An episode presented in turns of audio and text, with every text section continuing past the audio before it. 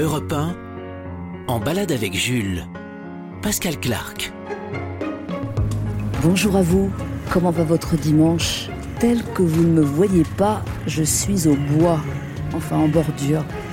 Grand bois aux portes de Paris, vous avez le choix, bois de Boulogne, perdu. Bois de Vincennes à l'est. J'attends mon Jules.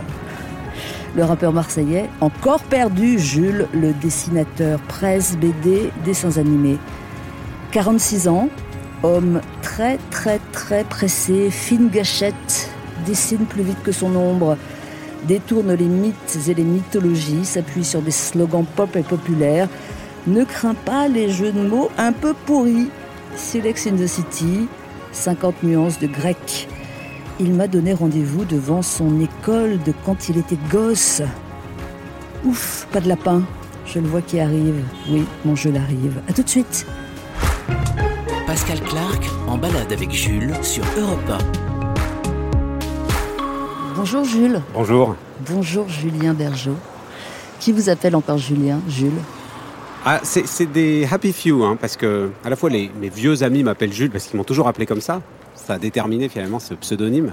Et puis, euh, et puis les gens avec qui je travaille, euh, j'ai des coups de téléphone, c'est Monsieur Jules. Ah. On dirait que c'est un peu un vieux macro de Pigalle qui s'appelle Monsieur Jules. Mais, euh, et c'est vrai que Julien Bergeau, c'est une petite séquence de ma vie de, gens qui, m'appellent encore comme ça. Mhm. Et c'est énervant parce que depuis, il y a un autre Jules qui vient squatter la scène médiatique, qui vient de Marseille. Vous lui avez pas dit, j'étais là avant? C'est ça. Alors heureusement, il se prononce Jules, donc déjà au moins à l'oral, il n'y a pas d'ambiguïté. Mais il a créé quand même un petit geste avec ses doigts, comme ça, que tous ses fans font, qui mime J-U elle. Et donc, il a inventé un body language pour moi. Donc, je lui suis finalement assez reconnaissant. Ouais, vous l'avez piqué, non? Euh. le, body language, non, c'est pas pratique pour dessiner, franchement. Bah oui, c'est plus compliqué. Pour ce début de balade, Jules, on, fait le lien direct avec votre enfance, euh, puisque là, actuellement, vous êtes Julien. Où est-on? Bah, En fait, moi, je suis rentré à 3 ans dans une école et j'en suis sorti à l'âge de 15 ans. Et c'est pas une école comme les autres. En fait, on est au milieu du bois de Vincennes, pile en face du zoo. En fait, on, on a la vue sur le rocher du zoo. Là, avant, il y avait des bouquetins euh, pour des raisons humanitaires, ils les ont enlevés. Mais euh, et dans cette école-là, qui s'appelle l'école de Crowley, j'ai passé toute ma scolarité finalement et tout ce que j'ai appris, c'est là que je l'ai appris. Et c'est une école, vous voyez, on, connaît des écoles un peu Montessori, qui sont des écoles alternatives, mais euh, l'école Montessori, c'est un peu le couvent des oiseaux si on compare à De Crowley. C'est-à-dire que euh, cette ah, école. Il ah, faut que je vois le parallèle là. Bah, non, finalement, c'est beaucoup plus. De Crowley, c'était beaucoup plus sauvage d'une certaine façon.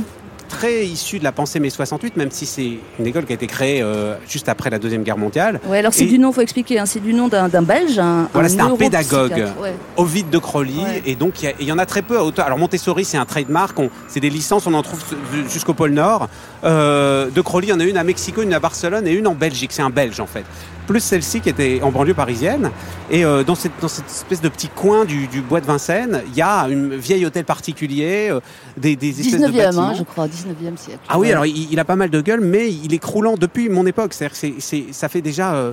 Euh, 40 euh, ans qui s'écroule et là il est pris dans une espèce de résille. Hein, il n'a pas l'air bien en point. Hein. Non, là ils l'ont mis dans un espèce de filet parce que je crois qu'il y a des morceaux de moulure qui tombent sur la tête des petits enfants. Ouais, je, pense que vous ça va mieux votre vie que, que, l'image de, ce, de cet hôtel. Voilà, mais là derrière ces volets clos, là c'est là où j'étais en, en, maternelle parce que les classes de maternelle elles étaient là à mon époque et en fait c'est une école où il n'y a pas de devoirs. Pas de notes, évidemment, pas de classement. On choisit ses matières. Pas de punition non plus. Pas de punition, pas trop, non, non, pas vraiment. On tutoie les profs, euh, on élève des dindons, euh, on a toujours eu plein d'animaux comme ça euh, cachés dans, cette, dans les recoins de l'école. Et en fait, c'est l'idée que chacun se développe un petit peu à son rythme. On n'apprend pas tous à écrire la même année.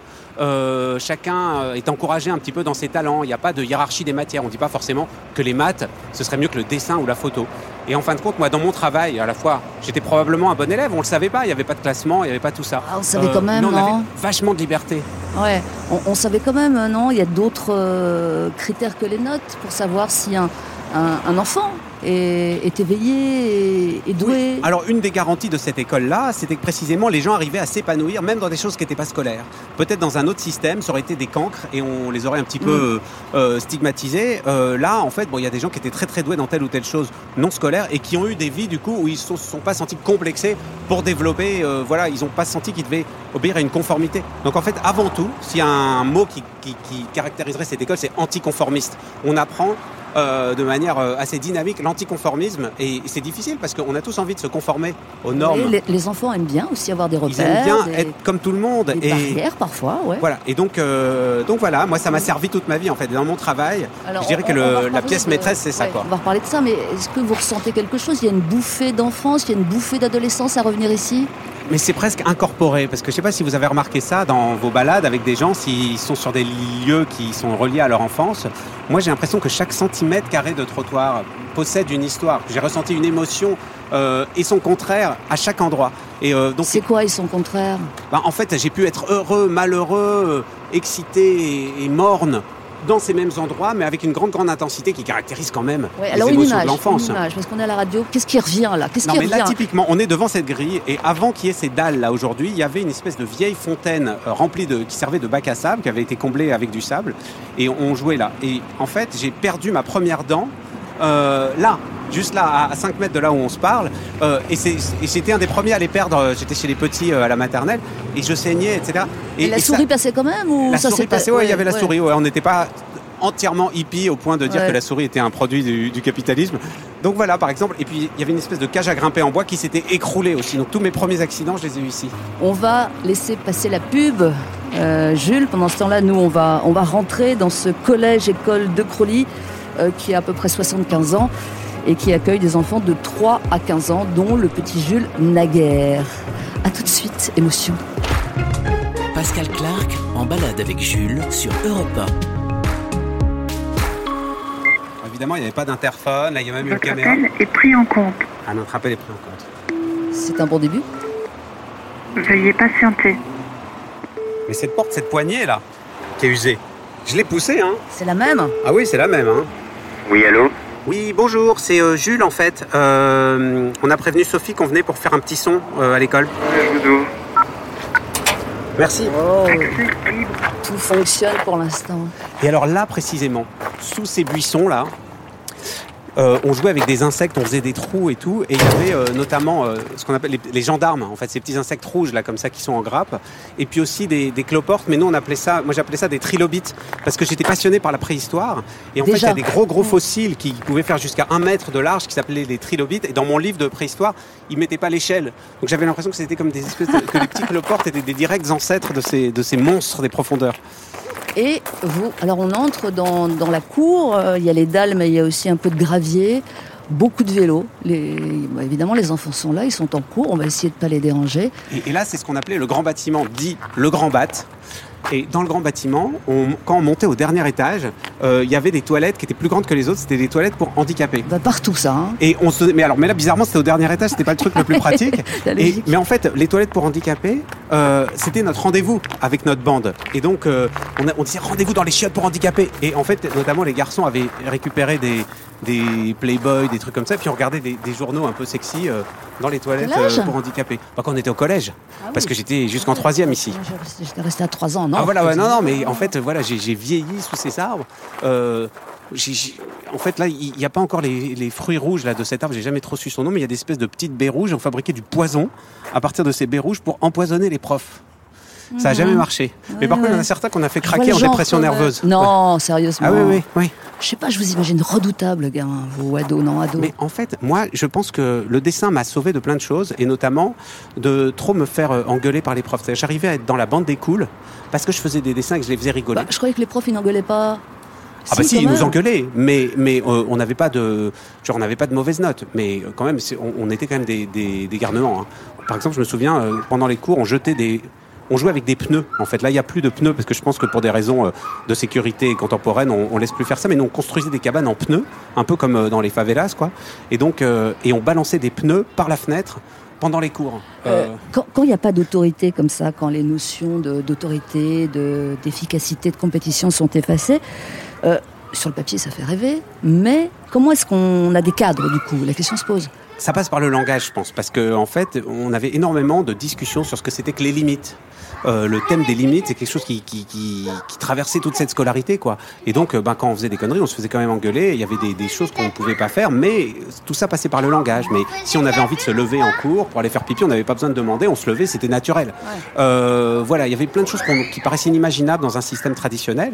Et en fin de compte, ça n'a pas fait que des gens inadaptés ou complètement euh, incapables de, ça en de, a fait quand même. de ça... vivre. Alors, bon, probablement. Y a, voilà, il y a des gens, on, quand, quand, on quitte en troisième cette école et qu'on doit rejoindre un lycée normal, on a l'impression qu'on va voir le grand Satan euh, et qu'on va pas du tout pouvoir euh, interagir avec d'autres gens. Et en fin de compte, ça fait des gens qui sont plutôt souples. Ouais. Vos bêtises, vos conneries, vos 400 coups ici, Jules, il s'est passé quoi? Vous en racontez une, ça suffit. Une grosse bêtise. Il y avait plein de choses qu'on faisait. Par exemple, on avait une, une agrafeuse. C'était les premières agrafeuses euh, murales comme ça. Et en fait, elles avaient pas mal de pouvoir. Et donc, on visait le plafond, euh, le faux plafond avec l'agrafeuse. Donc il y avait plein d'agrafes qui se, qui, qui s'accrochaient au plafond. Ah, qui s'accrochaient. Qui ouais. s'accrochaient au plafond parce que c'était suffisamment puissant pour les projeter jusqu'au plafond, mais elles s'accrochaient pas franchement. Donc on en, on en, mettait une centaine juste avant le cours. Et puis le cours commençait. Et puis pendant tout le cours, il pleuvait des agrafes parce que petit à petit elles se détachaient. Et pendant tout le cours, il y avait des agrafes qui tombaient du plafond.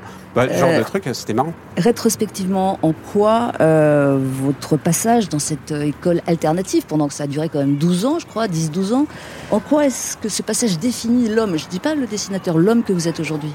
Ben, en fait, c'est précisément de ne pas se laisser impressionner par, euh, je dirais, un... Le pouvoir Par le pouvoir, très certainement. De pas être conditionné dans la déférence envers, ben, oui, les puissants, envers l'argent, envers euh, les gens qui parlent plus fort que les autres. En fin de compte, que chacun puisse avoir sa propre liberté, son propre libre arbitre, son propre jugement, c'est vraiment quelque chose qui est inculqué de force à ses enfants et ça donne une grande liberté. Et vous l'avez en vous, pour toujours. Bah, J'espère, en tout cas, euh, oui, c'est probablement ça traverse un peu tout ce que je fais. Là, vous faites sensation avec les enfants qui sont là, les enfants masqués, mais pas ouais. tous. Euh, dimanche matin sur Europe 1 et on revient avec vous, ce serait bien. Et puis pendant ce temps-là, je vais peut-être vous demander de dessiner un petit peu, Jules. D'accord. Hein, si c'est possible, un dessin, vous, enfant, à l'école. A tout de suite, on revient. Les enfants jouent au foot comme tous les enfants du monde. Pascal Clark en balade avec Jules sur Europe 1.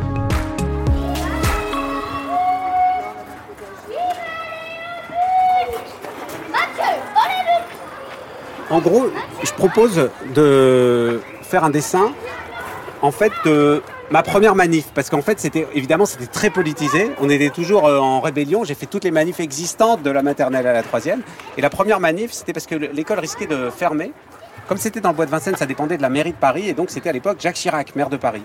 Et en fait, j'ai appris le même jour, on était allé s'enchaîner aux grilles du ministère. Ah, quand même Et j'avais euh, 3 ans. Hein. Non, j'y crois pas. Ah, si, si, et j'avais appris le slogan. Ah non, pas du tout. Ah. J'ai des photos.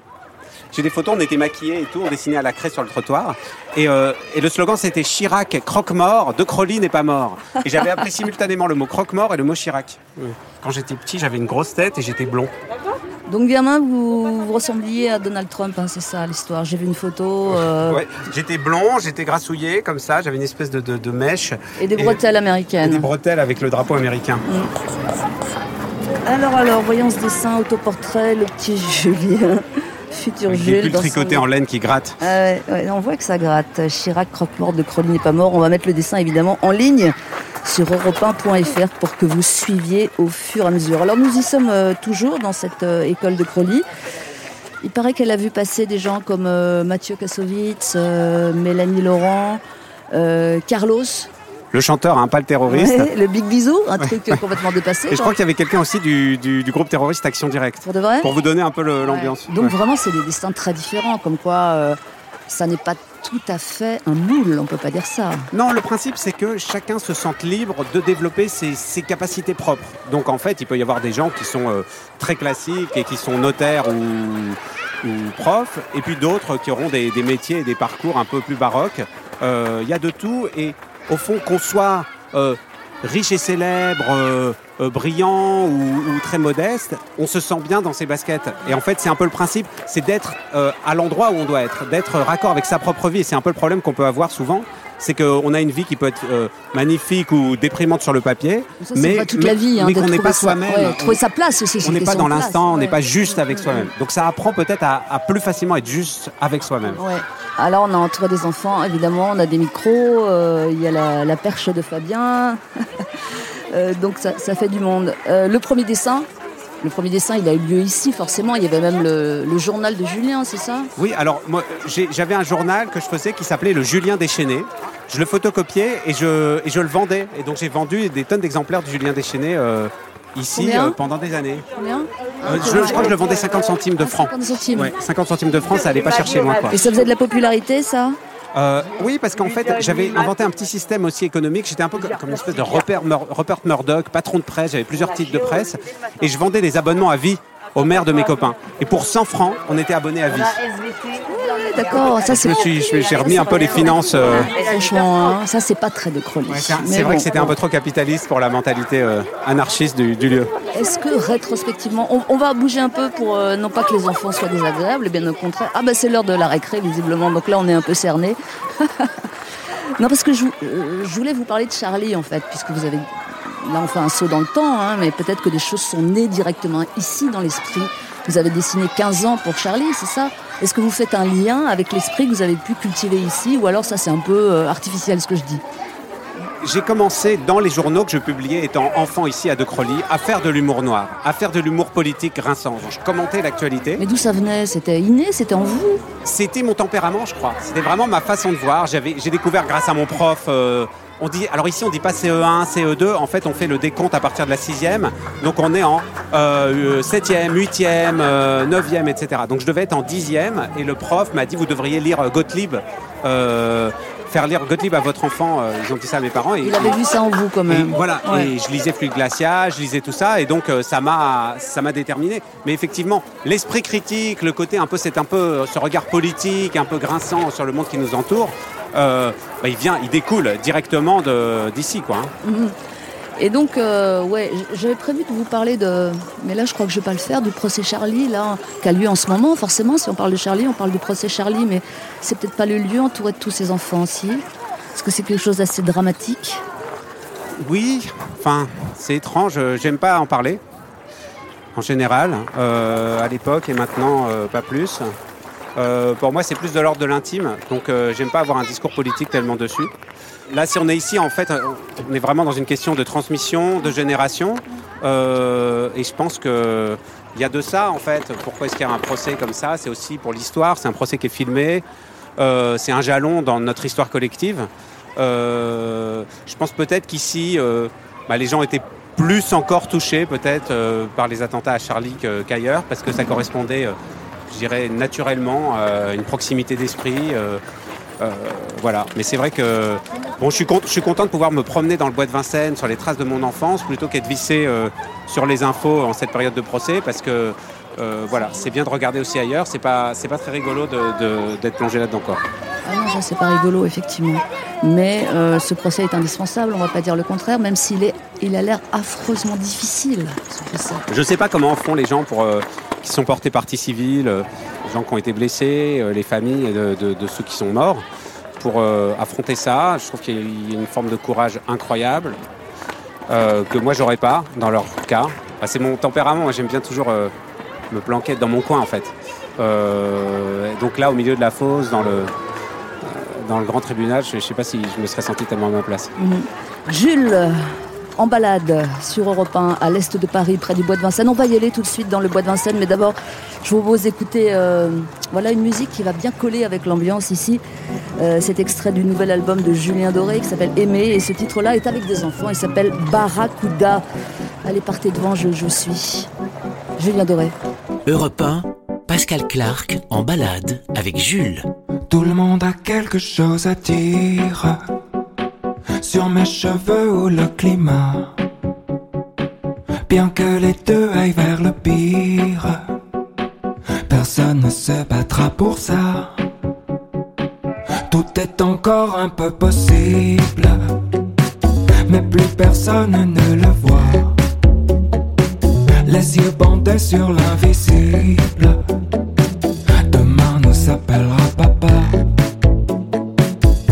Dis-moi quelque chose.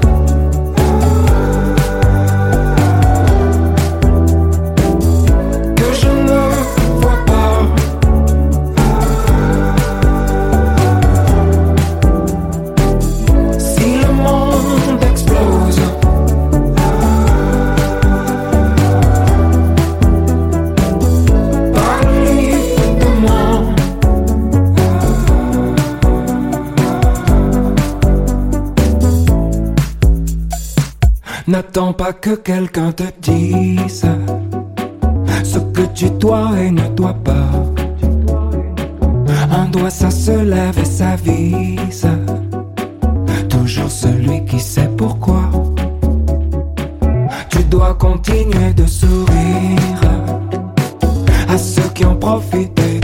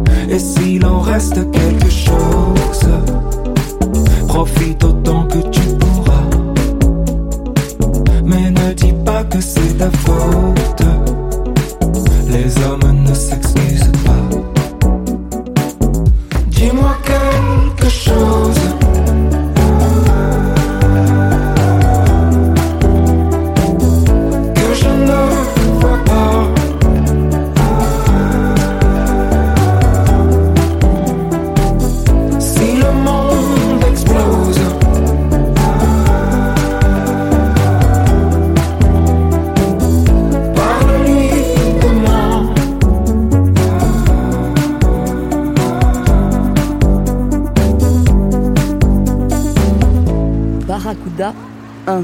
C'est qu'il doit y en avoir un deuxième. Julien Doré sur Europe 1. Dites aux enfants qu'on revient tout de suite. Pascal Clark se balade avec Jules sur Europe 1.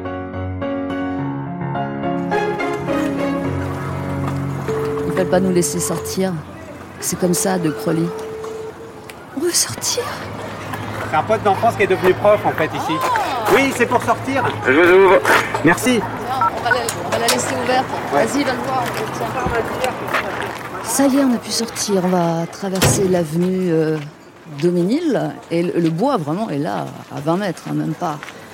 Donc forcément, vous alliez dans le bois. En fait, comme vous l'avez vu, il y a pas mal d'enfants et les cours de récré sont pas géantes. Et donc, on, encore aujourd'hui, les enfants vont en- après le déjeuner en récré pendant une heure et demie dans le bois de Vincennes. Et donc, il y a un endroit un peu plus loin là où on allait. Euh, et on joue comme ça dans le bois, un petit peu. euh, on nous dit voilà, il faut pas dépasser tel arbre, pas dépasser tel allée, puis on nous laisse complètement libre. Donc on fait de la pâte à marron, notamment là c'est l'automne qui commence, il y a des marrons. Donc on les frotte pendant des heures sur le bout de trottoir et on fait de la pâte à marron. Mais ce qui est étonnant, c'est que le bois de Vincennes, c'est quand même un endroit aussi, euh, un grand rendez-vous de la prostitution. Oui, alors Et attendez. Euh, déjà, resituer, dire que nous sommes ensemble dimanche matin. Jules. Euh, Julien, redevenu Jules, pour le coup, le dessinateur de presse, le dessinateur de, bébé, de BD, pas de bébé. Parfois. Ça peut arriver, ouais. Attention, il y a des VTT partout. Et le scénariste aussi. Et voilà, nous avons traversé. On s'enfonce un peu dans les bois, non? Alors dans les bois, on s'enfonce et alors Alors vous êtes gamin, là, vous êtes toujours gamin, et vous, vous êtes dans les bois. Et oui, vous tombez fatalement sur des prostituées. On tombe sur des prostituées. D'abord, on tombe sur des préservatifs. En général, là, on peut marcher dessus probablement si on s'enfonce un peu dans les fourrés. Et effectivement, c'est un grand rendez-vous, mais même dans la journée. Et quand on allait en récré, il y avait des, des prostituées qui notamment tapinaient à l'intérieur de petites camionnettes comme ça, avec des rideaux. Et on voyait les clients qui, qui rentraient comme ça. et c'était- Il n'y avait pas de problème à l'époque, du moins. Et nous, ce qu'on faisait, c'est on prenait Comment des ça, marrons. il n'y avait pas de problème Bah, c'était moins judiciarisé euh, Ouais. qu'à l'époque. Quoi. Maintenant, je crois que c'est un peu plus euh, contrôlé par la police. On a repoussé la prostitution dans des endroits moins visibles encore. Mais, euh, mais à l'époque, c'était un peu au vu et au sud de tout le monde, on le savait. Et en fait, on jetait des marrons sur les camions des prostituées quand il y avait des clients à l'intérieur. Et elles sortaient à moitié à poil comme ça pour nous engueuler. Et les profs Pas venaient nous voir. Jules, pas cool Ah oui, oui, les profs venaient nous voir en disant c'est un métier difficile, laissez-les travailler. Bien sûr. Et donc les, les leçons de vie des profs, c'était ça, c'était laisser travailler les prostituées dans leurs camions. Nous sommes cernés par les arbres. Les pires dans la vie. hein. Mais Mais oui, c'est bien. Nous, on, on- on ramassait aussi des, il y a des petits ruisseaux hein, dans le bois de Vincennes. On ramassait des têtards qu'on ramenait en classe.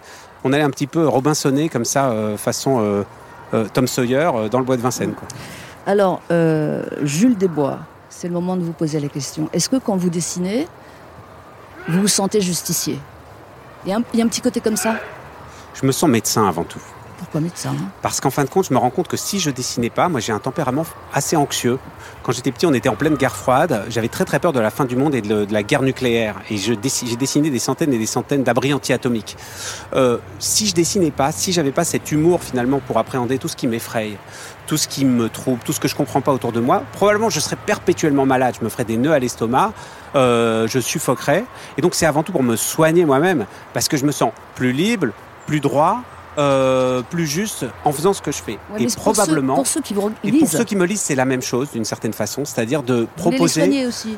Pas- Voilà. pas- pas- pas- Docteur Justice, on peut dire les deux, Ah. hein, pour citer un personnage Ouais. de, de bande dessinée. Mais c'est vrai que euh, ça, ça maintient une forme d'humanité, une forme de grandeur de l'homme euh, qui est sans arrêt en train de ployer les chines face aux contraintes économiques, face aux injonctions sociales, face aux slogans de la publicité, de la politique. On, devient idiot soi-même euh, et on n'y peut rien. Et c'est une façon de résister à ça. Alors, quand même, j'y arrive parce que vos jeux de mots.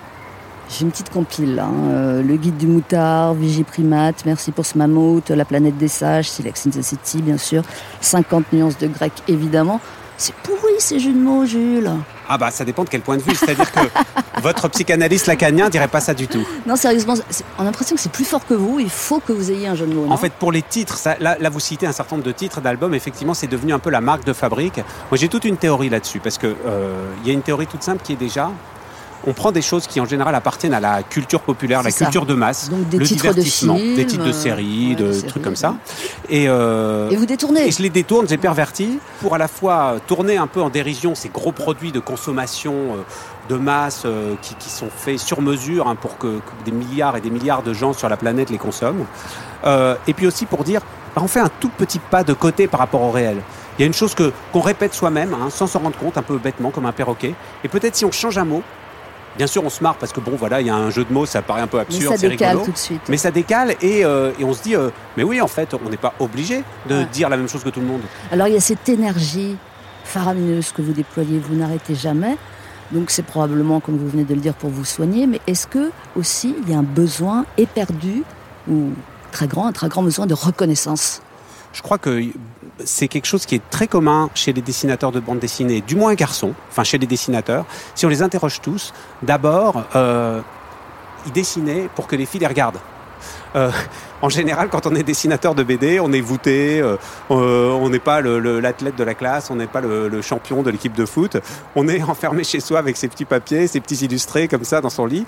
Et euh, donc une façon d'exister aux yeux des autres et de paraître intéressant et, de- faire une extension à soi-même, c'est le dessin. Donc on s'ouvre des Oui, mais là, en ce moment, là, vous avez passé l'âge, Oui, non? mais c'est profondément, c'est des choses ancrées, c'est des et, et en fin de compte, je pense que les gens qui ne font, qui ne travaillent que pour euh, plaire à un public hypothétique, ça marche pas tant que ça peut marcher une ou deux fois, mais ça marche pas. Il faut qu'ils soient juste avec eux-mêmes et qu'ils fassent vraiment ce qui leur ressemble. Sinon, euh, ils s'épuisent eux-mêmes ou ils deviennent fous. Bon, Jules, vous allez choisir euh, un arbre et puis vous allez lui faire un hug parce que ça, on a encore le droit. On peut plus avec les humains, mais on peut avec les arbres. Et puis Moi, je vais nous- prendre le plus gros. Bah, le plus... oui, ça, ça vous semble bien. Et puis, nous, pendant ce temps-là, on marque une pause. On va marcher un peu. Ensuite, on va s'éloigner du bois. Alors, je vais faire un hug à cet arbre, mais Voilà. juste au moment où je m'apprête à lui faire un hug, je me rends compte qu'il y a quelqu'un qui a tagué une bite dessus. Ben voilà, il n'y a pas de hasard. Ben voilà, hein, Charlie Hebdo sort de ce corps. Merci. Vous verriez ça. on va poster la photo, j'ai l'impression. Merci beaucoup, Jules. Merci. On revient et on va, on va quitter ce bois parce qu'il se passe des choses un peu, un peu limites. À tout de suite. Pascal Clark en balade avec Jules sur Europe 1. À l'issue de cette séquence euh, limite pornographique, Jules. Euh, Héros, c'est Thanatos. Euh, oui, voilà. Euh, nous, nous quittons le, le bois de Vincennes. Enfin, on, on va- on va le quitter, pas tout à fait. On va le longer. hein, on va le longer et on va passer devant le zoo. C'est drôlement bien quand même quand on est gamin d'avoir un zoo à portée de main. hein. Ça, c'est une chance, non? Oui, c'était chouette, mais en fait, les, les habitants euh, bien sous tout rapport de Saint-Mandé qui passaient devant notre école et qui nous voyaient par-dessus euh, la grille ils avaient vraiment l'impression de voir des espèces de petits animaux sauvages en cage. Et en fait, bien souvent, ils pensaient que c'était une école pour euh, enfants schizophrènes ou euh, euh, et qui avaient des problèmes, voilà, psychomoteurs. Et donc, ils avaient presque envie de de nous jeter des cacahuètes comme ils jetaient des cacahuètes aux singes. On était vraiment des bêtes curieuses. Euh, et donc, on a appris aussi à vivre Avec le regard, avec le regard. regard, un peu inquisiteur, euh, voilà, des, des braves gens, euh, un peu comme dans les personnages de chansons de Brassens. Ouais. Alors Jules, je voulais quand même vous, vous parler de cette période que nous traversons, nous les humains de la planète Terre, euh, très particulière. Vous en êtes où, vous, avec tout ça, le, masque, la pandémie? Comment est-ce que vous, vivez tout ça, vous? D'abord, d'abord, bon, c'est pas pour cafeter, mais c'est vrai qu'on est en extérieur et qu'on enregistre, euh, vous baissez le masque, vous tombez le masque. Non, alors là, là, j'ai le masque sur le menton hein, euh, pour pouvoir le remonter euh, si je me rapproche un petit peu trop de quelqu'un, mais c'est vrai qu'on est dans le bois de Vincennes, un peu en extérieur, il n'y a pas et grand n'y a monde pas hein, beaucoup dans de la risques. Euh, donc il n'y a pas beaucoup de risques, mais je suis assez sérieux. hein, Ouais. Je fais quand même attention, je fais pas partie des gens qui militent contre le masque, contre ces mesures-là. En revanche, c'est vrai que, comme, Ça vous atteint ou pas? Comme beaucoup d'autres, ce qui m'atteint terriblement, il y a plein de choses en fait. C'est la fin de l'insouciance, parce qu'il y a plein de... On a évoqué les attentats à Charlie Hebdo. Ah oui, quand même. Euh, Aujourd'hui, il y a ce, les cette attentats pandémie aussi mondiale. au Bataclan, enfin tous les Les attentats. attentats, ouais. c'est- voilà, la le- planète, enfin il y a des raisons ins- de- de- de- d'avoir renoncé déjà à l'insouciance. Voilà, et c'est drôle d'ailleurs d'évoquer l'enfance et les lieux de l'enfance qui sont précisément ces lieux où s'enracine l'insouciance et d'être dans un monde justement où les perspectives sont des, des plus funestes et des plus ténébreuses et il n'y a aucune raison d'espérer en fait rationnelle. Donc en fait il n'y a plus qu'à s'enraciner euh, dans une espèce de, de, de, de joie et de, d'émerveillement enfantin euh, qui peut rester ces espèces de dernières petites étincelles qu'on a au fond de nous parce que sinon si on se contente juste de regarder droit devant euh, c'est cauchemardesque. Ouais. En revanche, je suis quelqu'un qui est vachement dans la pensée magique. Donc à la fois, je suis très rationnel, mais en même temps, bah, j'ai des gris-gris, des talismans, euh, plein de superstitions personnelles. Bah, regardez, pendant qu'on marchait là tout à l'heure dans le bois, j'ai ramassé mon premier marron de, de l'automne. Je fais partie de ces nombreuses personnes qui gardent un marron toute l'année euh, après en avoir ramassé un euh, au début de la saison. Ça veut dire que là, ce premier marron que vous venez de ramasser, vous n'allez plus le quitter. Ah, il va rester dans ma poche. Mais en revanche, j'ai dans la poche arrière droite une espèce de petit bout de galette porte-bonheur qui ne me lâche pas aussi. Et j'ai probablement aussi Comment une- ça, un petit bout de galette? Oui, chaque année, je renouvelle un bout de galette qui est aussi euh, magique. Et sinon, il y a un os aussi de poulet que j'ai qui, est assez utile pour, dans plein de circonstances de la vie. Voilà, euh, la, pure, la pure superstition. la alors, pure vraiment. magie. Mais je pense en Ah, vous fait dites que... magie, vous, mais c'est pareil. Oui, c'est en, en gros, c'est des objets transitionnels, c'est-à-dire des choses qui nous appellent. Tout d'un coup, je sais pas si vous avez déjà remarqué, bah il y a un petit duvet de plumes là par terre, euh, une feuille qui a une forme spéciale, un stylo qui serait tordu d'une certaine façon. On se dit mais celui-là, il m'appelle, il a un truc à me dire cet objet-là. Et en fait de de faire un compagnonnage avec tel ou tel objet, avec tel ou tel lieu, euh, ça permet de vivre mieux et de de- de- d'être plus soi-même. Alors c'est difficile à expliquer, mais c'est probablement ancré dans des choses très euh, archaïques de chacun. Et à, à partir du moment où ça marche, moi j'y crois. Ouais, vous êtes bien atteint quand même. Hein Bah, comment vous faites pour vivre vous? Non, mais vous avez raison, on a chacun nos choses. Mais euh, Bon, voilà, j'ai pas étranglé euh, mes parents, j'ai pas, j'ai pas trucidé mon voisin, euh, j'ai pas jeté mon non, patron non, par la fenêtre. C'était pas Donc, un je jugement me- de valeur, évidemment. hein, On Mais fait ce qu'on je- peut dans la vie. Du hein. coup, je considère que ça marche pas si mal. Ouais, ça marche bien. En tout cas, vous avez dû accumuler les gris-gris et autres talismans parce que on peut dire que ça s'est bien passé pour vous, pour l'instant. Il faut pas trop se réjouir parce que ça porte le mauvais œil. Pour l'instant, on peut le dire ou pas? Oui, en tout cas pour le travail, il y a eu cette chance que, à la fois, moi, j'ai rien adapté particulièrement pour raison marketing, en me disant bah ça, ça va marcher, ça, je vais le faire parce que c'est dans l'air du temps. J'ai toujours, il y a une espèce. Si vous regardez les dessins et les journaux que je faisais, le Julien Déchaîné, quand j'avais 9 ans, le trait, l'esprit sont extrêmement similaires à ce que je fais aujourd'hui, euh, 40 ans plus tard. Et, et c'est presque vertigineux, parce qu'à la fois, je me dis, j'ai pas du tout progressé. Bon, ça, c'est ennuyeux. Mais d'une autre façon, je me dis, bah, c'est vraiment moi. C'est-à-dire que je me suis pas bien. menti. Trait pour trait, c'est bien. bon, bah restez là, magie de la radio. Quand on se retrouvera, nous serons arrivés, porte dorée. Ah, il y a une belle plume euh, bleue, là, regardez. Ah bah voilà, il apprend.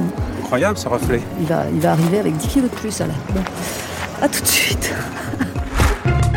Pascal Clark en balade avec Jules sur Europe Voilà, nous avons avancé un peu. Ah, on est un peu fatigué, franchement, hein, parce que Jules, il marche vite en plus. Et pour attaquer cette nouvelle séquence de la balade avec Jules, tout de suite un générique de fin. Je sais, c'est bizarre, on attaque la séquence avec un générique de fin. Euh, il est mythique, c'est un homme à cheval, chapeau bien vissé sur la tête, il avance dans le soleil couchant. C'est un cow-boy solitaire. I'm a poor lonesome cowboy. I'm a long, long way from home. And this poor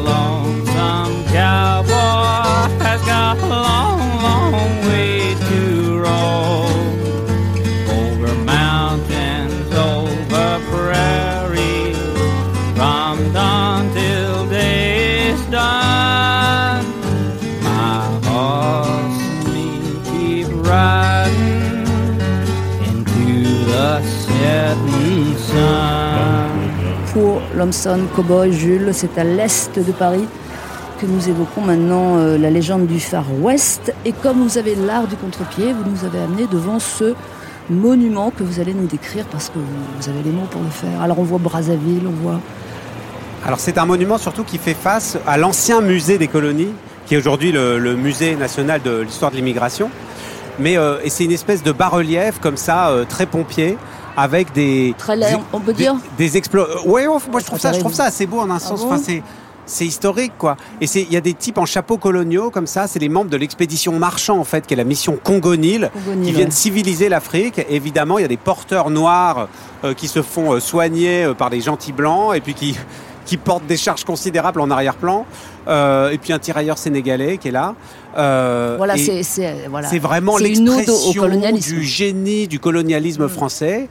Euh, et aujourd'hui, justement, ces statues, ces monuments font tellement débat que c'est intéressant de se retrouver devant, devant ce témoin d'une histoire qui, qui, qui est en train un petit peu de, de changer de couleur. Ouais, en deux mots, parce que moi je trouve personnellement que la polémique n'est pas passionnante, mais vous les laissez les statues, vous? Bah, moi, je suis historien de formation, donc j'ai pas envie d'effacer les traces. Euh, c'est quelque chose, c'est une- c'est- la damnatio memoriae, comme on dit en latin, c'est quelque chose qui se, depuis le paléolithique hein, qui a lieu, on essaie d'effacer les traces de son prédécesseur, de ce qui nous va pas. Les, les souverains mésopotamiens euh, martelaient les noms de leurs prédécesseurs. Bon, ça a toujours existé. Moi, j'aime bien garder les choses. Euh, justement, ça des- parle et ça permet de débattre. Il y a des noms de rues qui pourraient évoluer, sinon on garde toujours les mêmes, vous êtes d'accord Oui, avec ça c'est- pas la même chose de Ouais. garder des traces et d'honorer. Mm. Et donc, en fait, il y a tout un discours autour. Un nom de rue, ça raconte pas grand-chose. S'il y a une histoire qui va avec et qu'on peut l'expliquer, à partir du moment où ça transmet du savoir, des connaissances, des faits, euh, moi, ça me passionne. Alors Lucky Luke, le prochain, qui sera disponible en octobre, vous dites qu'il y a de la nitroglycérine là-dedans parce que Lucky Luke est devenu, dans votre récit, euh, en Louisiane, un planteur esclavagiste et qui doit se sortir de ça. C'est ça l'intrigue du, du prochain Lucky Luke. C'est ça. Pour la première fois, Lucky Luke met en scène les Noirs. 72 ans, 80 albums, et jamais aucun album n'a mis en scène cette communauté noire, alors que ça met en scène toutes les autres communautés qui composent les États-Unis. On est à la sortie de la guerre de sécession, c'est quelque chose qui a totalement bouleversé l'histoire des États-Unis jusqu'à aujourd'hui. Et la question raciale, la question des Noirs, la question de l'esclavage n'existait pas. Et pour la première fois, on l'affronte et on inverse le truc parce que Lucky Luke euh, va, ça s'appelle un cow-boy dans le coton. Et en fait, parce qu'il hérite d'une énorme plantation de coton en Louisiane, euh, et il se retrouve du côté des grands planteurs blancs à la Scarlett O'Hara. Et pour la première fois, bah, ça va être précisément des grandes figures noires de l'histoire américaine qui Alors ont qui réellement on, existé. on- on verra passer qui? Et il y a tout en fait, et c'est difficile à faire. Il y a tout le monde. Il y, a, il y a pas mal de monde, mais surtout, c'est difficile de, à partir d'une histoire qui est objectivement tragique, Vous dire. objectivement cruelle, pouvez de pas dire. de faire. Vous pouvez pas dire les, ce qu'on va voir les... Alors, il y a, il y a un des personnages en fait qui est l'acolyte de Lucky Luke et, et qui est un des grands mythes du Far West, mais Bass Reeves. Bass Reeves, un marshal noir, un, shérif fédéral comme ça, qui a vraiment existé, qui a emprisonné je ne sais combien de centaines de malfaiteurs, et en fait il a été gommé de l'histoire. Et on oublie, et moi en faisant des recherches autour de cet album, j'ai découvert que 25% des cow-boys dans le Far West étaient noirs. Incroyable. C'était un métier de sous-prolétaire, payé moins d'un dollar par jour que personne ne voulait faire. Donc évidemment, c'était les plus pauvres de la mosaïque américaine qui faisaient ce boulot. Et puis le reste, à part les 25%, c'était massivement des hispaniques. Donc le cow-boy blanc euh, aux yeux bleus à la John Wayne, euh, au fond, c'est une création hollywoodienne qu'on est en train de remettre en question aujourd'hui. Oui, Mais- enfin, on, on- on s'en doutait. Mais il n'y a pas de représentation et c'est quand même euh, incroyable. Bah, cette question de la représentation justement de, des Noirs dans la culture et se pose aussi en France. Je sais, il y a plein de débats autour de ça. Et moi, j'ai pas envie de faire des quotas, euh, de Non, d'être pas un la petit question. peu démago là-dessus. En revanche, c'est tellement important dans l'histoire que euh, quand on se réfère à, à des événements ayant, ayant existé, il faut justement pas du tout se- cacher derrière son petit doigt et au contraire mettre en scène tout ça de manière euh, un peu aventurière. Quelques questions rapides. Il se trouve que ce, ce premier shérif adjoint noir à l'ouest du Mississippi, là j'ai vu sa photo, il a une moustache. Est-ce que HD, on dit HD le dessinateur, Voilà. est-ce qu'il va dessiner la moustache? Oui, en fait, HD du coup a, a eu tout un travail particulier parce que Lucky Luke était jamais allé en Louisiane, donc c'est des décors nouveaux. Euh, Il n'y avait pas toutes ces communautés de noirs comme ça qui, qui, qui existaient, à part peut-être avec quelques petites caricatures très datées euh, dans les anciens dessins de Maurice. Euh, et HD a dû travailler justement pour Mm. que ce soit des personnages à la fois caricaturaux, justes proches de- des tempéraments de chacun. Et donc ce mec avec sa grande moustache, il a une dégaine incroyable et Il il se ressemble vraiment. Oui ou non, les Dalton sont là. Les Dalton sont Oui là. ou non ils, ils- ils sont là et ils sont géniaux parce que c'est eux qui permettent de, de mettre un élément qui, de burlesque et d'humour. Parce que en fait, les Dalton, ils traversent cette histoire et ils comprennent rien. Ils arrivent, ils rencontrent les Cajuns, hein, qui sont ces Français du Bayou. Ils croient que c'est des Mexicains. Ils rencontrent les mecs du Ku Klux Klan. Ils sont persuadés que c'est une tribu indienne. Euh, et donc, du début à la fin de l'album, ils sont à côté de la plaque et ils nous ressemblent un petit peu aussi Ouais. comme ça parce que très souvent, nous-mêmes, nous on comprend on pas ce qui se passe plaque. autour de nous. On reste encore un peu au Far West, Jules, et juste avant midi, euh, vous nous offrez un standard. Elle s'appelle Ella. Magnifique elle. Et puis surtout cette joie qu'il Ella peut y avoir Fitzgerald, avec ce swing. Ella Fitzgerald. Oh, voilà, moi très souvent je suis un peu sombre et déprimé et dès que j'allume ça, euh, ça me refait basculer du, du côté lumineux. What is this thing called love? Merci de me l'avoir laissé prononcer, Jules, c'est sympa. Ella C'est pas facile celui-là. Ella Fitzgerald sur Europe 1. What is this thing called love? This funny thing called love. Solve its mystery? Why should it make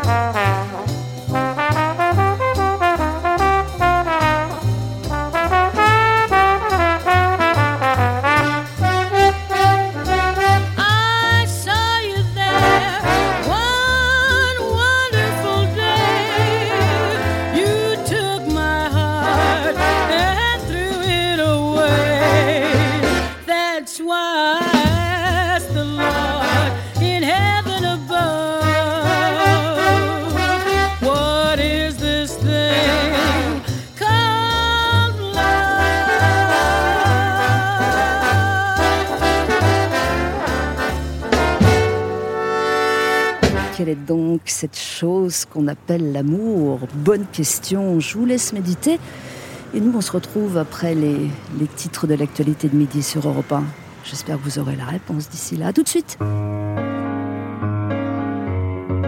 Europe 1, en balade avec Jules.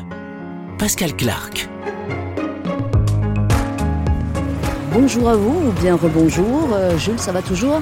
Ça va très bien. C'est difficile d'aller mal dans cette espèce d'atmosphère un petit peu bucolique des portes de Paris, euh, près du bois de Vincennes, par ce beau soleil.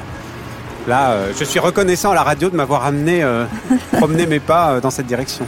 Et nous sommes toujours dans le Far West et le prochain album de Lucky Luke, dont vous êtes le scénariste depuis euh, 4-5 ans maintenant. On l'a dit, vous allez vous attaquer à l'esclavagisme, ce sera en Louisiane. Vous, dites souvent, quand vous en parlez, que c'est de la bombe ou de la nitro- nitroglycérine. Vous, vous craignez quelque chose? Non, c'est juste pour... euh, Ce- ces thématiques déclenchent toujours dans le débat public, euh, dans l'opinion, euh, chez les lecteurs, des débats passionnés, des anathèmes. Et en fait, ces thèmes-là, justement, de euh, bah, la question du rapport à la communauté noire, de la représentation de cette histoire noire qui a été oubliée, qui a été édulcorée, qui a été manipulée, euh, crée des choses très difficiles et qui, moi, me dérangent énormément dans la société française. Et le but d'un album comme celui qui Luc là, c'est de créer une histoire commune, de créer quelque chose en commun. Il n'y a pas beaucoup de biais pour ça, parce qu'aujourd'hui, la société elle est vraiment fragmentée en plein de micro-communautés qui se détestent, qui ne se parlent plus. En fait, de Bon, en même pouvoir... temps, c'est l'histoire américaine, là, c'est Lucky Luke. Oui, mais en fait, ça fait énormément écho à notre histoire, Mm. parce que, en fin de compte, l'histoire de l'esclavage, c'est une histoire commune de tout l'Occident, et c'est une histoire américaine, mais c'est évidemment une histoire européenne. Et cette chose-là, justement, qui aujourd'hui euh, divise un peu, pour les nouvelles générations, pour les enfants, mais pour toutes les générations, un truc comme Luc et Luc euh, peut euh, écrire peut-être quelque chose de juste, quelque chose qui se place au bon endroit, à la bonne distance, qui règle un certain nombre de, de, de malentendus. Et il y a une vocation finalement à recréer un peu une forme de, de langage commun euh, qui s'appuie sur la raison et qui peut réunir tout le monde autour de ça au moins. Et pour moi, la grande responsabilité on n'est que pas j'ai, du tout dans un climat comme ça en ce On n'est pas comme vous ça et- bien, Jules. et ben c'est le vous pari. pensez que votre BD, elle va, elle va rafistoler des, des- des- incroyable mais vrai, je le pense. Ah, tant mieux. Euh, tout le monde vous suit dans l'histoire parce que vous avez décidé donc euh, de ce thème-là qui est effectivement euh, assez audacieux. Enfin, pas tant que ça, mais enfin, il semblerait que ça, ça le soit. Tout le monde vous suit, les ayants droit de Maurice, l'éditeur d'Argo, vous devez en référer quand même. Oui, on en discute en général avant et quand on est arrivé avec ce, avec ce projet, on avait déjà fait en fait quelque chose qui avait un petit peu euh, effrayé tout le monde au départ. Le premier album de Lucky Luke que j'ai repris, c'était Lucky Luke et les Juifs. Hein, ça s'appelait La Terre Promise. Et pareil, il n'y avait pas de Juifs dans Lucky Luke auparavant. Pourtant, aux États-Unis, c'est une histoire importante. Et puis ça s'était bien passé. Hein, on marchait un peu sur des œufs. On m'avait dit non, non, il ne faut pas parler de tous ces sujets de communauté, de religion. Il n'y a que des coups à se prendre. Fort de, du bon accueil et du fait que ça a vraiment incroyablement bien marché, on a fait un album où Lucky Luke venait à Paris, hein, chercher la Statue Ouais. de la Liberté, qui était le précédent. Et puis, euh, et puis on s'est dit, allez, on va attaquer le gros morceau. Cette histoire-là, cette espèce de zone d'ombre, l'esclavage, on va la traiter dans Lucky Luke et je crois qu'on a trouvé le bon biais. J'espère qu'en gros, les gens vont voir à la fois l'importance et, euh, et à la fois le souffle d'aventure que ça peut, que ça peut amener. Jules, vous qui connaissez évidemment euh, Lucky Luke beaucoup mieux que moi, est-ce qu'il a souvent été amoureux? Oh, Lucky Luke, il est surtout amoureux de la liberté hein, Non, et de la non, Je justice. parle pas de la liberté. Est-ce Les qu'il a souvent de- été amoureux Les états de cœur de Lucky Luke, on, on- on les ignore. On sait qu'il- c'est un gentleman, donc il, est, il a toujours, il a le côté un, un peu parfois, je dirais pas joli cœur, mais en tout cas galant euh, avec les dames qui l'entourent. Mais non, Lucky Luke, c'est un solitaire. Donc euh, ça reste un cœur solitaire. Mais j'ai une petite euh, supplique à vous faire pour le prochain. Pourquoi est-ce qu'il n'y aurait pas une femme héroïne de Lucky Luke? Parce qu'elle manque, elle manque aussi, franchement, à part, à part la vieille Madalton, il y a qui comme femme dans Lucky Alors il y a évidemment Calamity Jane. Oui, c'est vrai, elle est bien. euh, ouais, qui n'est pas du côté euh, de, des attributs de la féminité, mais justement, l'album est autour de ça, c'est-à-dire qu'elle prend- elle fait des cours de maintien, Ouais. euh, elle apprend à boire le thé, etc., pour devenir une vraie dame du monde, mais finalement, sa, sa nature sauvage la reprend. Donc il y a un personnage très féministe, très libre, qui est Calamity Jane, mais effectivement, il y a quelques autres, en fait, qui sont par contre des femmes très parfumées et très maquillées, Sarah Bernhardt, l'album euh, Sarah Bernhardt de Lucky Luke, euh, elle a quand même un sacré tempérament. C'est pas une femme figurine euh, ni figurante. Euh, donc ce, Mais ça pourrait vous tenter quand ces même. albums-là, hein, voilà. Mais c'est sûr que le monde des cow-boys est avant tout Eh ouais, masculin, bien malgré sûr. tout. Euh, je trouve que vous ressemblez un petit peu à Lucky Luke maintenant que je vous regarde. Est-ce qu'on vous l'a déjà dit? Alors, je me demande si c'est pas un petit peu comme les propriétaires de chiens qui, petit à petit, à force Ah, de cohabiter, se mettent à ressembler à leurs chiens ou vice Oui, mais ça fait pas tellement longtemps, ça fait 5 ans. Vous, Ça euh, fait six ans, six voilà. ans, ouais. euh, mais est-ce qu'il y a six ans, je ressemblais moins à Lucky Luke? C'est vrai que j'ai un côté un peu dégingandé, comme ça, brun. Euh, si je pouvais avoir autant de cheveux que Lucky Luke, alors Ouais. dans un moment où je commence à me dégarnir, on- euh, ça on- me déplairait On peut pas. faire des révélations. hein. Vous êtes venu en à cheval, là. Regardez, il vous attend, là. Oui, voilà, il est en train de. Ouais, hein. ouais, ouais. C'est Chevalib, Euh. le système de, de cheval en libre service de la mairie de Paris. Vous savez le de- dessiner, vous, Lucky Luke Moi, je le dessine dans les dédicaces quand HD, le dessinateur officiel, n'est pas là. Donc, je le fais à ma façon, mais il ressemble plus au personnage de Silex and the City que, que au Lucky Bah, Luke même. euh, traditionnel. Je vais à nouveau vous mettre à la contribution, euh, Jules, j'ai mon cahier. Et si vous acceptez de dessiner, on va encore poster sur euh, europe1.fr Lucky Luke euh, à Paris-Vincennes. Donc on va voir ce que ça donne. À tout de suite. À tout de suite pour voir ça. Vous êtes sur Europe 1 et on se balade avec Jules. Pascal Clark en balade avec Jules sur Europe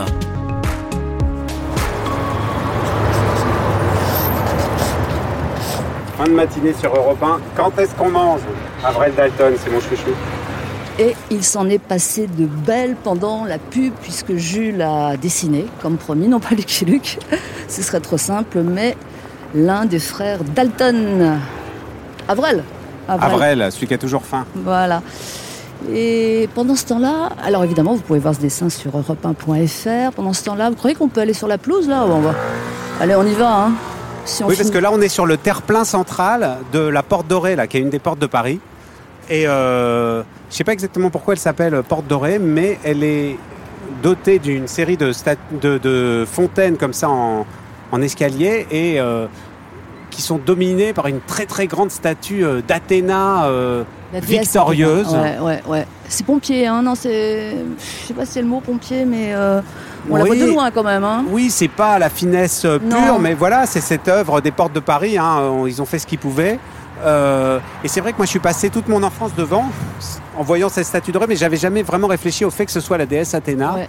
Et, bronze, euh, bronze doré signé Drivier, qui était un élève de Rodin, 1931. Euh, elle est pas mal, Athéna, mais elle est guerrière. hein. Elle est guerrière, il y a plein de petits détails. Là, un serpent qui se love derrière son, son égide, son bouclier. Euh, Elle a un, un- un javelot comme ça. Et à la place d'avoir sa traditionnelle chouette hein, qui sym- symbolise la sagesse, elle a une espèce d'angelot là.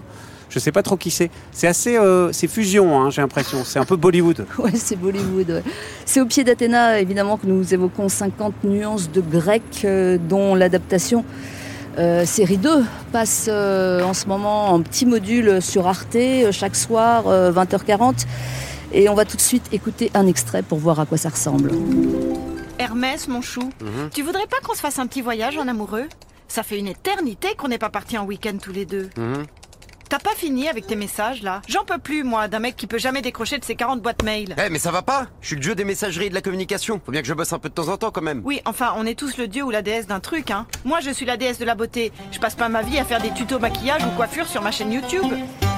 Voilà 50 nuances de grec. C'est ça, là, on est au cœur de ce que vous aimez faire, euh, Jules, finalement. Et, et toute votre vie a pris ce sens-là. C'est-à-dire, vous avez commencé évidemment par vous plonger, vous êtes agrégé d'histoire. Donc là, vous aviez, vous aviez un, fond d'écran, pour, pour le restant de vos jours. Et, et vous détournez. C'est-à-dire que vous, là-dessus, vous plaquez euh, les façons de vivre d'aujourd'hui. C'est ça que vous aimez faire. En fait, on ne sait pas à quoi ça sert l'histoire. hein. Quand on est historien, bah, pourquoi est-ce qu'on devrait apprendre la façon dont vivaient nos grands ancêtres hein, à travers les temps? Euh, Donc il y a des gens qui disent que l'histoire, ça sert à ne pas commettre les erreurs que les autres ont commis, alors qu'en fait, on se rend compte qu'on les commet quand même, On malgré n'apprend rien. tout. Voilà. Si Mais on apprend ou pas on apprend peu des choses. Enfin, je sais pas si, si on, si en tout cas si c'est très utile. En revanche, euh, c'est assez excitant. Euh, je trouve que c'est c'est sensible, c'est amusant en fait toutes ces histoires et de montrer que finalement il n'y a pas vraiment de choses de neuf sous le soleil et que S'imaginer que bah, aujourd'hui le mouvement des gilets jaunes à travers la France, ça aurait pu être le mouvement des, de Jason et les toisons jaunes hein, qui, qui militent pour l'égalité entre les hommes et les dieux, et qui, qui occupent les ronds-points à la sortie de Corinthe. C'est une façon de comprendre le monde qui nous entoure à la lumière de cette pensée ancienne. Euh, les, tous les débats d'aujourd'hui sur bah, le harcèlement, euh, les violences faites aux femmes, les inégalités aux femmes, tout le homme-femme, tout le mouvement MeToo.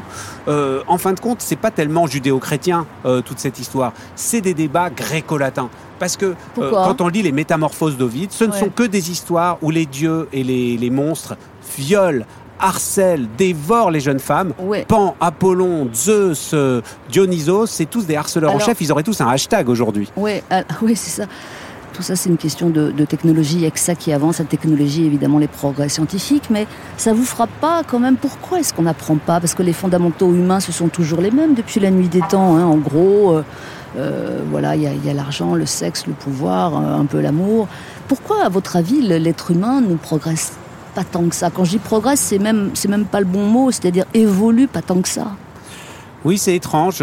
À la fois, c'est un petit peu désespérant, mais moi, je préfère en, en tirer la dimension comique. Ouais. Euh, C'est-à-dire qu'on a un côté un petit peu pathétique, un côté dérisoire. Euh, voilà, moi, j'ai une famille en partie d'origine tunisienne, et il y a toujours euh, un proverbe tunisien, moi, qui m'accompagne et qui me sert un petit peu de devise dans mon travail.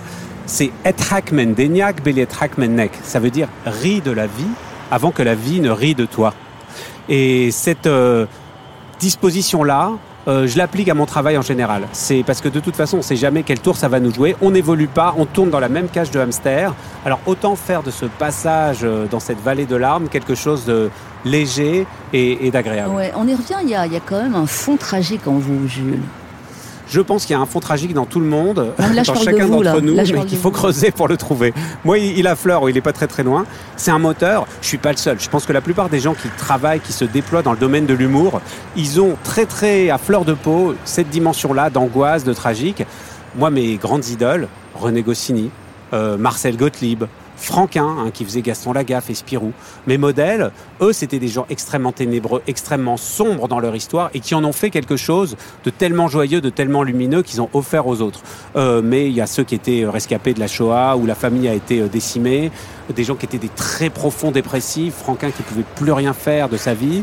Et ces choses-là, ils les ont surmontées d'une certaine façon pour, pour créer quelque chose de beau. Donc moi, si un jour je peux utiliser un petit peu cette angoisse et cette espèce de, je dirais, de désespoir intrinsèque juste pour me marrer un petit peu et faire marrer les autres, euh, c'est déjà pas mal. Mmh. Restez encore un petit peu là, euh, Jules, avant de conclure cette émission. Euh, un peu de musique, j'ai choisi en hommage évidemment à Athéna, là, la statue Athéna qui est derrière nous. Nana Mouskouri. Eh ben, je vais vous dire, j'ai choisi Nana Mouskouri. Non, non, non, non, presque. Non, pas tout à fait. J'ai choisi Mélina Mercouri. Ah, mais elle, je l'adore. Et vous savez pourquoi? On va écouter Les Enfants du Pirée. C'est la BO du, du film Jamel Dimanche, bon, toujours esprit de contradiction. Et le réalisateur s'appelle Euh, c'est Jules Dassin, non? Bah, Jules Dassin, Voilà. c'est pour vous, c'est en, en- en J'apprécie. hommage. Voilà, euh, Mélina Mercouri sur Europe 1, euh, Les Enfants du Pirée. Certains qui Europe 1, Pascal Clark se balade avec Jules.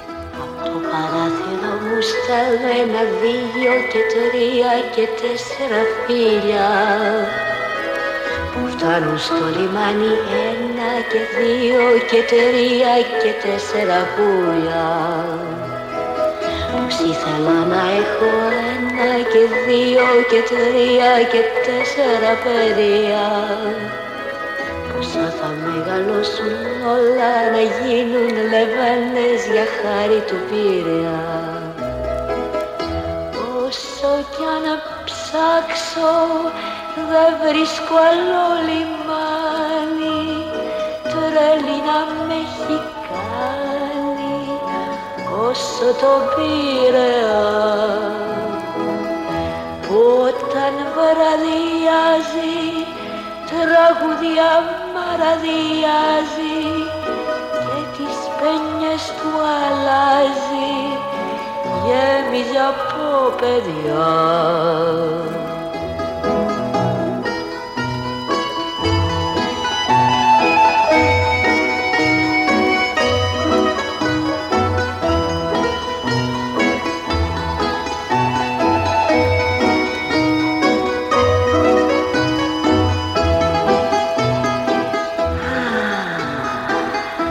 Από την πόρτα μου σ' αγώ δεν υπάρχει κανείς που να μην τον αγαπώ. Και σαν το βράδυ κοιμηθώ ξέρω πως, ξέρω πως θα τον ονειρευτώ. Πετράδια βάζω στο λαιμό και μια χά και μια χάντρα φυλαχτώ. Γιατί τα βράδια καρτερώ στο λιμάνι σ' αυγό κάποιον άγνωστο να βρω Όσο κι να ψάξω δεν βρίσκω άλλο λιμάνι. Τρέλη να με έχει κάνει όσο το Πειραιά που όταν βραδιάζει τραγουδιά μαραδιάζει και τις πένιες του αλλάζει ayer y ya.